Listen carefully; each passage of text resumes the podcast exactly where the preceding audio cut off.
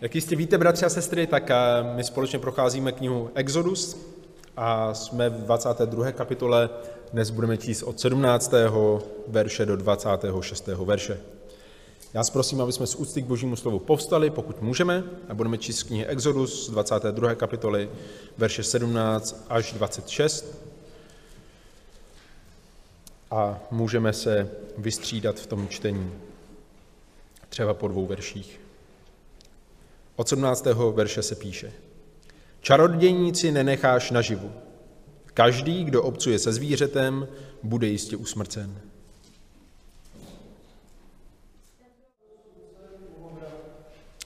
Neboť je to jeho jediná přikrývka, je to jeho pláž pro jeho tělo. V čem by jinak spala? I stane se, že bude ke mně úpěnlivě volat a vyslyším ho, neboť jsem milostivý. Tolik ze čtení Božího slova, budeme se modlit. Náš nebeský oče a králi, děkujeme ti za to, že jsi nás přivedl toho dnešního večera na toto místo. Děkujeme ti, pane, za tu výsadu tě znát, za tu milost a toho, že máme tvé slovo a tak prosíme, aby měnilo naše životy, aby řídilo to, jak se chováme, aby proměňovalo ten způsob našeho uvažování, tak, abychom žili tak, abychom se tě líbili. To je naše touha, tě oslavit a chválit tě ve všem, co děláme v tom našem životě. Prosím tě, odstraň z mých úst všechno, co tam nepatří a dej, ať se můžeme soustředit na tvé slovo. Amen. Amen. Můžete se posadit, bratři a sestry.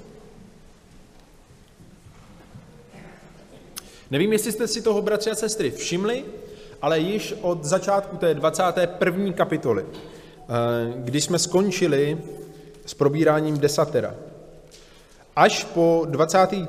23. kapitolu, verš 12, Autor knihy Exodus bere desatero a aplikuje ho do životů svých posluchačů. A probírá jednotlivé různé témata života, se kterými se my jako lidé v tom rámci božího lidu můžeme setkat. A typli byste si, kolik těch příkazů od té 21. kapitoly až do prvního verše až do té 23. kapitoly 12. verše je? Deset? Trošku víc. Padesát? Trošku míň. Je jich 42. Je jich 42. A to, proč je jich 42, je s největší pravděpodobností proto, že hebrejská abeceda obsahuje 42 písmen. A ten text je uspůsoben jako, řekněme, takový vzorek toho, jak pak má vypadat eh, celý zákon, jak pak, má, jak pak má vypadat život božího lidu. Není to všeobecné, nebo není to vše zahrnující, ale jsou to jednotlivé témata, na které se ten autor zaměřuje, aby pak boží lid věděl, jak má je jednotlivě jednat v těch všech věcech. My jsme viděli úctu k životu, viděli jsme úctu k majetku, nebo tu zodpovědnost, kterou máme, a dnes uvidíme úctu k důstojnosti úctu k důstojnosti. A ten zákon, který máme dnes před sebou, nás staví před otázku ceny člověka. Kdo nebo co ti dává cenu? Kdo nebo co nám dává cenu jako božímu lidu? A kdo nebo co nám ji bere? A my vidíme vlastně dva příklady nebo dva body, eh, které máme dnes před sebou. V těch prvních třech verších, verše 17 až 19, eh, my vidíme, že lidská důstojnost je dána Bohem. A že lidskou důstojnost, tu cenu, může člověk vzít sám sobě. Ve chvíli, kdy ten jeho vztah s Bohem je narušen nebo neodpovídá tomu, jak má vypadat v rámci toho božího lidu. A ten druhý bod je, že úcta vychází nebo je odrazem naší lásky k našemu bližnímu. A autor klade otázku, jak člověk, který miluje Boha na prvním místě, může brát jiného člověka, který stejným způsobem miluje Boha na prvním místě a ponížit ho a snížit ho a vnímat ho jinak, než má, protože je, je možná trošku jiný. A tak se pojďme vrhnout do, těch, eh, do toho našeho textu. Ten první bod je, že lidská důstojnost je dána Bohem. Ještě jednou přečtu ty verše. Čarodějníci nenecháš naživu. Každý, kdo obcuje se zvířetem, bude jistě usmrcen. Ten, kdo obětuje jiným bohům než hospodinu samého, bude zasvěcen zkáze. A ta otázka první, kterou se ptáme, je, proč lidé mají cenu, nebo co dává lidem cenu. A ta první odpověď na to je jaká, bratři a sestry? Proč každý člověk, který je počat na tomto světě, má cenu? Co je ta odpověď na to? Jasně, protože je stvořen božímu obrazu, že? Boží obraz je to, proč každý jeden člověk má cenu. A to je něco, co lidé v dnešní době nechápou. Co lidé v dnešní době nevnímají. My to čteme v Genesis 1. kapitole 26. verši. I řekl Bůh, učiníme člověka k našemu obrazu jako naši podobu. A tento boží záměr dává každému počatému dítěti jeho hodnotu v božích očích. Ale boží lid navíc získává, řekněme, přidanou hodnotu nebo cenu, důstojnost ve svém vztahu k Bohu. Nejen v tom, že Bůh je stvořil, ale jak jsme viděli ve starém zákoně a, uvidí, a jak vidíme i v novém zákoně, kvůli tomu, že Bůh za ně ještě něco zaplatil. V tom starém zákoně jsme viděli, jak je Bůh vykoupil, že? Vykoupil je tou silou a tou mocí z Egypta z domu otroctví.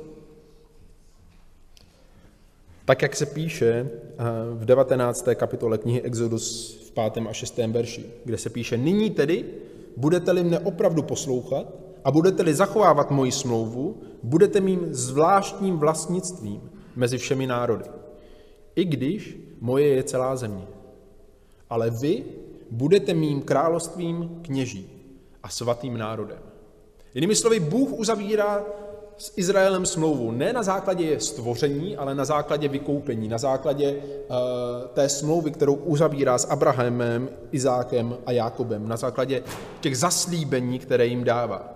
A na základě toho, že je mocnou rukou vykoupil sám pro sebe z domu otroctví. A tak člověk v rámci toho božího lidu získává svou cenu svou důstojnost ve vztahu s Bohem. A to je to největší přikázání, že? Budeš milovat hospodina svého Boha z celého svého srdce, z celé své duše, z celé své síly.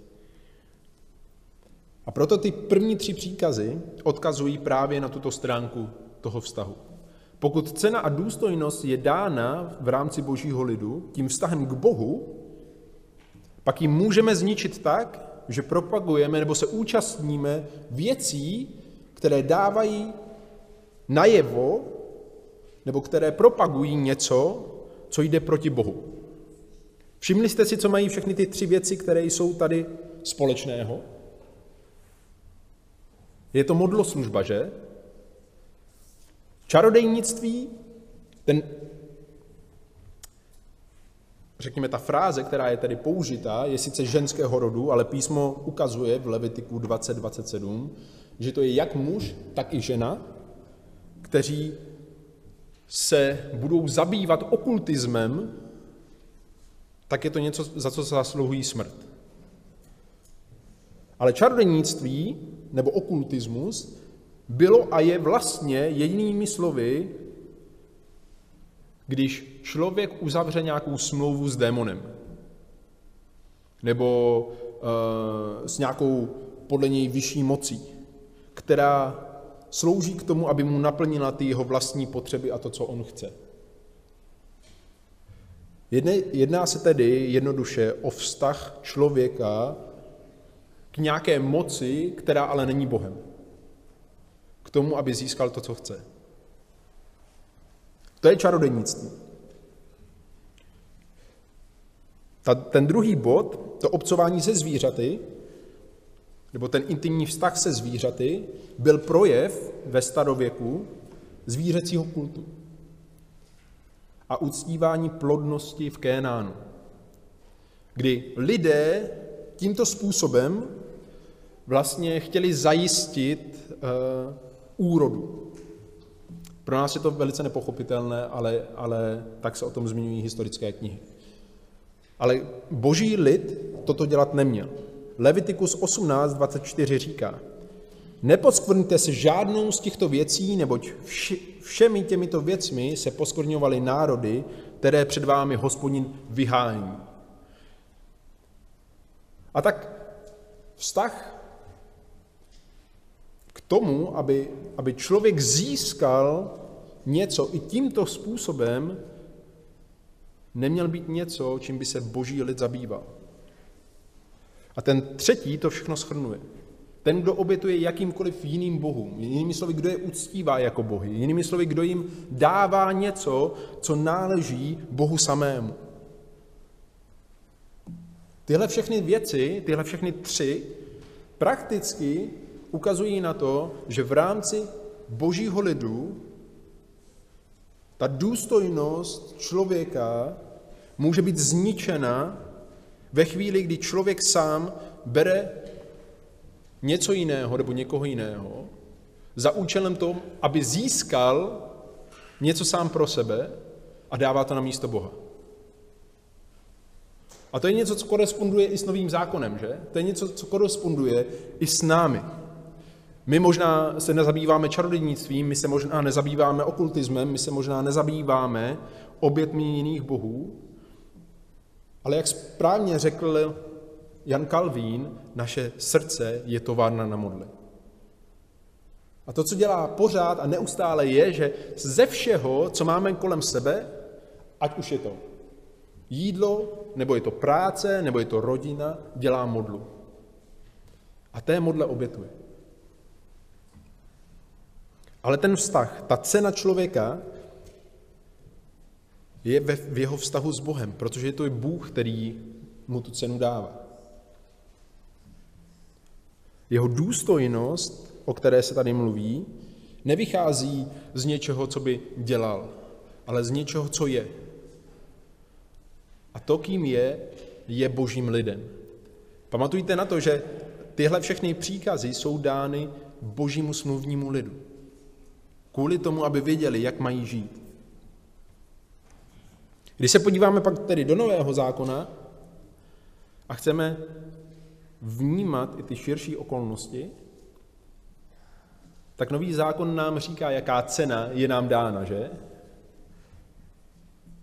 Tu cenu, kterou my máme, stejně jako to vidíme ve starém zákoně, je cena, která musela být zaplacena za to, aby jsme my byli vykoupeni z domu otroctví. Je to tak, bratři a sestry? Egypt, boží eh, dům otroctví, byl před obrazem hříchu. Byl před obrazem toho, co člověk je ve své přirozenosti. A Bůh ho vykupuje svou silou a paží. A v Novém zákoně ta cena, kterou my vidíme, je nejlíp podle mě schrnuta v 1. Petrově 1, 16 až 19. Vždyť je napsáno, buďte svatí, neboť já jsem svatý. Jestliže vzýváte jako otce toho, kdo nestraně soudní každého podle jeho skutku, prožijte z bázní čas svého přebývání v cizině. Víte, že ze svého marného způsobu života, zjeděného po otcích, jste byli vykoupeni ne pomíjejícími věcmi, stříbrem nebo zlatem, nýbrž drahou krví Krista jako beránka bez vady a bez poskvrny. Jakou máme cenu, bratři a sestry? Jaká cena nám byla dána? Byla to dána, byla to cena krve Pána Ježíše Krista, že? A to je mnohem víc, než stříbro a zlato. A proto stejným způsobem odpovídajícím způsobem musíme žít své životy, že? Už si nemůžeme dělat to, co se nám zlíbí. Už nemůžeme žít tak, jak se nám chce. Proč? Protože jsme s božím slumným lidem, stejně jako Izrael. A proto, když někdo žil tak, jak je nám tady popsáno v těch třech verších, tak ve, všem, ve všech těch verších vidíme, že jeho konec byla smrt. Že jeho konec byla smrt. My to vidíme, nesmí zůstat naživu, musí být jistě usmrcen a bude zasvěcen zkáze. A tyhle tři výrazy doslova znamenají, bude, bude oddělen od toho božího lidu. Proč? Protože to jeho srdce, to jeho myšlení není s Bohem. Ale jeho vztah, nebo to, co chce, získává jiným způsobem. Ať už jedním z těchto tří. A tak, bratři a sestry, ta cena člověka je určena cenou, která musela být zaplacena k tomu, aby se dostal z otroctví. K tomu, aby se ho Bůh vykoupil sám pro sebe. A to platí pro malé děti i pro dospělé. A moje otázka pro mě a pro vás toho dnešního rána je, když jdeme, dnešního večera, omlouvám se, omlouvám se, jsem se zrovna probudil před chvíli. Toho dnešního večera je, když jdeme a vidíme bratry a sestry. Jak se na ně díváme? A nebo když jsme venku a potkáme lidi a přemýšlíme možná o tom, jestli jim zvěstovat evangelium. Přemýšlíme o tom, jestli jim máme zvěstovat evangelium.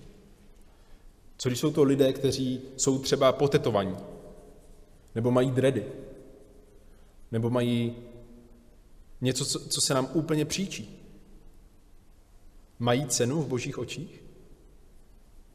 Minimálně v tom, že je Bůh stvořil, že? Možná ještě ne v tom, že s ním mají vztah, ale to není na nás. Ten vztah, který je určen tady, bratři a sestry, a ta první část je, věřím, pro nás, je, že každý jeden z nás nemůže žít takže vedle Boha bude mít něco jiného. Protože Bůh tohle píše božímu lidu. On to píše lidem, kteří jsou v jeho smlouvě.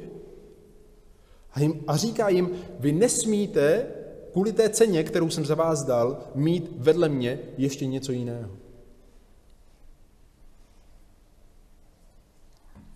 Takže to je ten první bod. Lidská důstojnost, lidská cena je dána tím, co za ní Bůh zaplatil. A ta druhá, která z toho vychází, je, láska k bližnímu odráží jeho cenu. Láska k bližnímu odráží jeho cenu. Když se podíváte do toho verše 20 až 26, tak vidíte znovu tři body. Pojďme si je probrat. Ty první tři příkazy byly na nás jako na jednotlivcích vůči tomu vztahu s Bohem. A byly o té ceně, kterou za nás Bůh zaplatil. A ty další tři jsou, jak se chováme mezi sebou. Že? A znovu se opakují ty první dvě přikázání. Na prvním místě budeš milovat Boha, na druhé straně budeš milovat svého bližního jako sebe samého. A když se budeme milovat, tak budeme vidět tu cenu, kterou Bůh zaplatil, ne za mě jenom, ale za bratra, za, sestru. Verš 20 říká, nebudeš utiskovat příchozího, ani ho nebudeš utlačovat, nebo jste byli příchozí v egyptské zemi. Příchozí nebo přistěhovalec eh, přicházel do zaslíbené země. A první otázka, která nás napadne, je, proč by se někdo stěhoval v dávnou věku do Izraele. Proč se dnes stěhují lidé? Jsou to různé důvody, že? Práce, eh, něco se stalo, že museli odejít ze své země, byli vyhnáni kvůli nějakým důvodům, ale to nebylo tak časté ve starověku. Lidé, když se stěhovali ve starověku, tak to většinou bylo kvůli tomu, že hledali Boha. Pokud se bavíme o Izraeli. Pamatujete, proč přišla královna ze Šeby? za Šalamounem? Protože slyšela o tom, co Bůh dělá, že, v jeho životě. A stejně to je tady. Když přišel někdo, kdo nebyl Izraelec, tak pravděpodobně přišel ten důvod, který měl v tom příchodu, byl, že hledal Boha.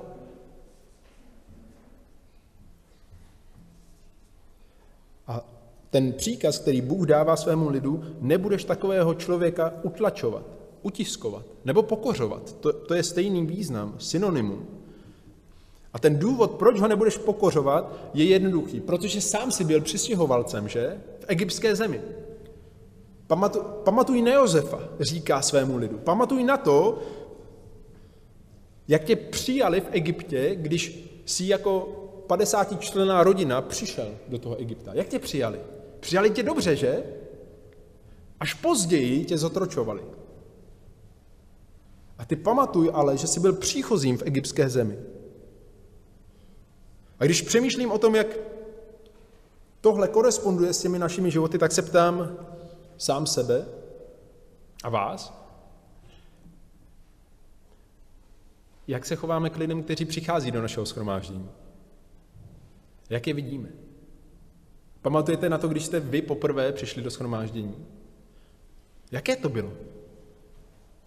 Taky jste byli určitým způsobem příchozí, že? Zvlášť pokud jste možná nevyrůstali v křesťanské rodině.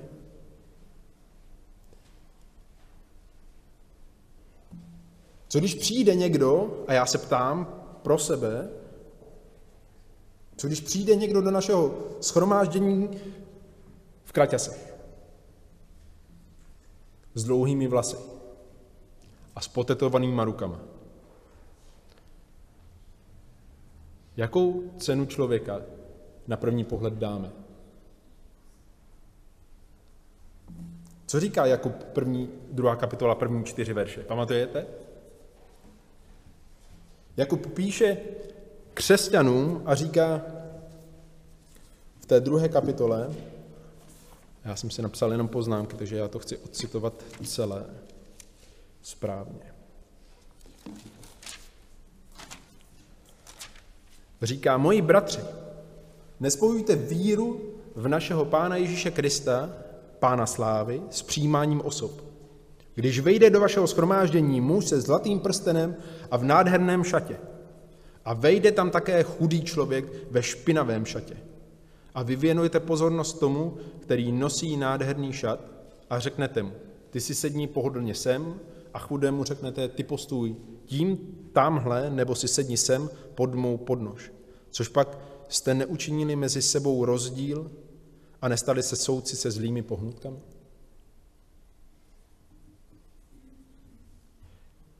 Jsme připraveni, bratři a sestry, na to, že jsem Bůh pošle lidi ze světa, kteří jsou opilci, kteří nevypadají, kteří jsou možná špinaví?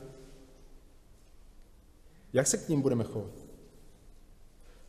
A nebo jinak se ptám, co když potkáte někoho takového venku? Bezdomovce. Jste připraveni mu říct evangelium? Jste připraveni vidět tu cenu, kterou on má jako člověk, který je stvořen k božímu obrazu a jako člověk, který jde do pekla, pokud neuvěří v Pána Ježíše Krista?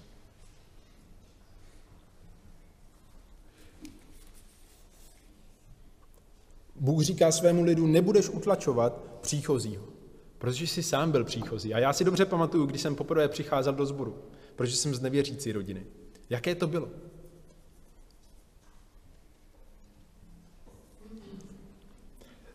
Ten druhý příklad, a všimněte si, bratři a sestry, že všechny ty, příka, ty příklady jsou stejné. Ten druhý příklad je toto. Žádnou vdovu ani sirotka nebudete utlačovat. Jestliže bys ho přece utlačoval, takže by se mě, ke mně úpěnlivě volal, jistě vyslyším jeho volání. Splanu hněvem a pobijí vás mečem, takže se vaše ženy stanou vdovami a vaše synové sirotkami. Vdovy a sirotci byli utlačovaná skupina ve starověku. Byli to lidé, se kterými se dalo lehce manipulovat. Neměli žádné ekonomické zastání, byli chudí a žebrali, nebo byli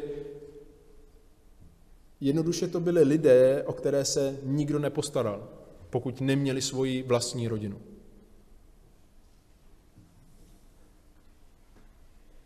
A každý, kdo byl silnější, tam bylo nebezpečí, že je může zneužít nebo zotročit. Ale Bůh říká, ne tak v božím lidu, že? Ta základní premisa, která tady je a kterou tady vidíme, co dělají ty vdovy a sirotci, když je někdo utlačuje? Volej k hospodinu, že? Volej k hospodinu. A hospodin se jich zastává. A tak ten rozdíl, který tady vidíme, byl ekonomický. Nebylo to kvůli tomu, že neznali hospodina, ale kvůli tomu, že měli malou ekonomickou moc. A moje otázka, která z toho vychází, je jednoduchá. Když vidíme chudého člověka, jak se k němu chováme? Když vidíme člověka v tísni, je naše srdce pohnuto k tomu mu pomoct a zvěstovat mu evangelium?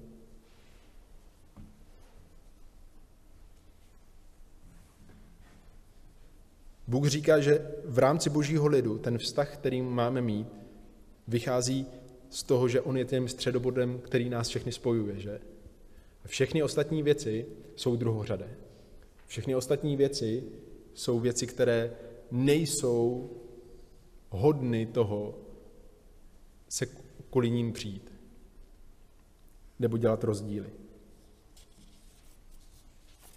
A ta třetí a poslední věc, kterou ten třetí a poslední příkaz, je další takováto skupina. Jestliže půjčíš peníze mému lidu, chudému, který je s tebou, nebudeš vůči němu jednat jako lichvář, neuložíš mu úrok. Jestliže vezmeš do zástavy plášť svého bližního, do západu slunce mu ho vrať, neboť je to jeho jediná přikrývka, je to jeho pláž pro jeho tělo. V čem by jinak spal?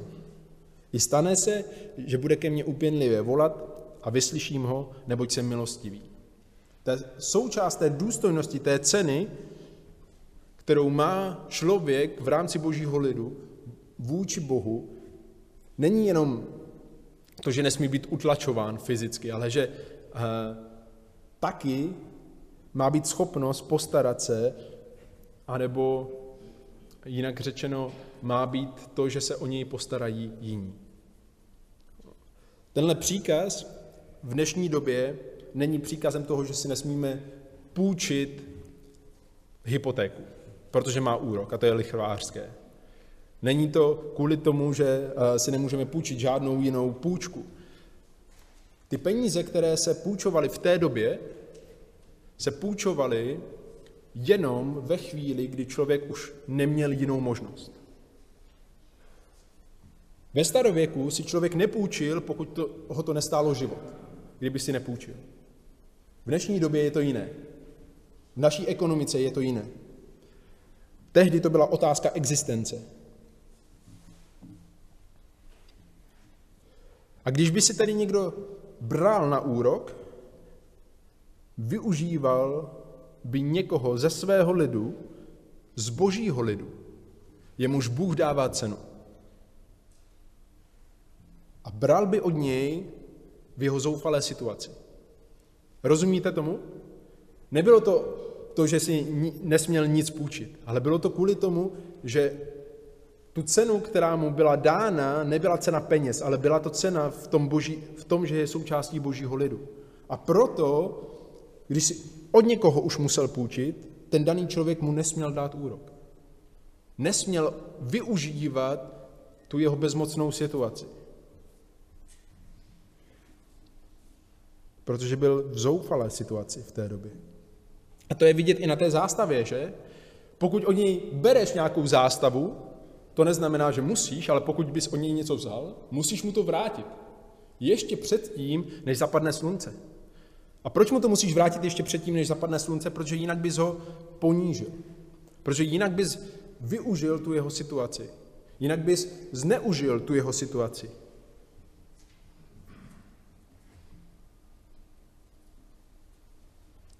A on by zase volal k hospodinu. Protože to je jeho přikrývka, protože to je něco, na čem závisí s tím jeho životem. A hospodin by ho vyslyšel, protože je milostivý. Co znamená, že hospodin je milostivý, bratři a sestry? Co znamená, že hospodin je milostivý? Je to boží vlastnost, která ukazuje na co? Aha, na soucit? Super, co dál? Co, co, co je přímo to, že je milostivý? Co znamená soucit? Že odpouští? Že nám nedává trest, který si zasloužíme. Tady v tom kontextu myslím, že to, co odpovídá tomu slovu milostivý, je právě to, že on dává svému lidu cenu, aniž by to ten lid musel zaplatit. Jinými slovy, Bůh milostivě dává něco, co si nezasloužíme.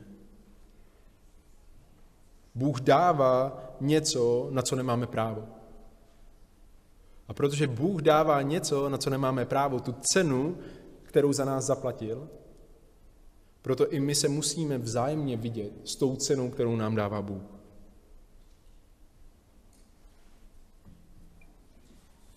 Ta boží přízeň, kterou jsme dostali, je něco, co si nezasluhujeme. Ale to je ta cena, kterou za nás zaplatil. To je ta cena, kterou si nás cení.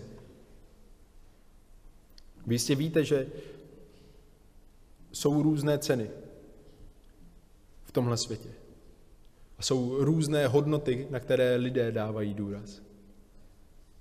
Boží lid, ta hodnota, na kterou dává důraz v tom vzájemném obecenství, je hodnota toho, kdo jsou v božích očích. A co za ně Bůh zaplatil. A to nebyla levná cena, že? Nebyla to levná cena za mě a nebyla to levná cena za tebe. A jak se vzájemně chováš? Jak vzájemně vidíš bratra nebo sestru? Jakou cenu mu dáváš? A co když přijde někdo, kdo není v tvých očích takový, jaký bych chtěl, aby byl? Jak ho přesto vidíš? S jakým pohledem se na něj díváš?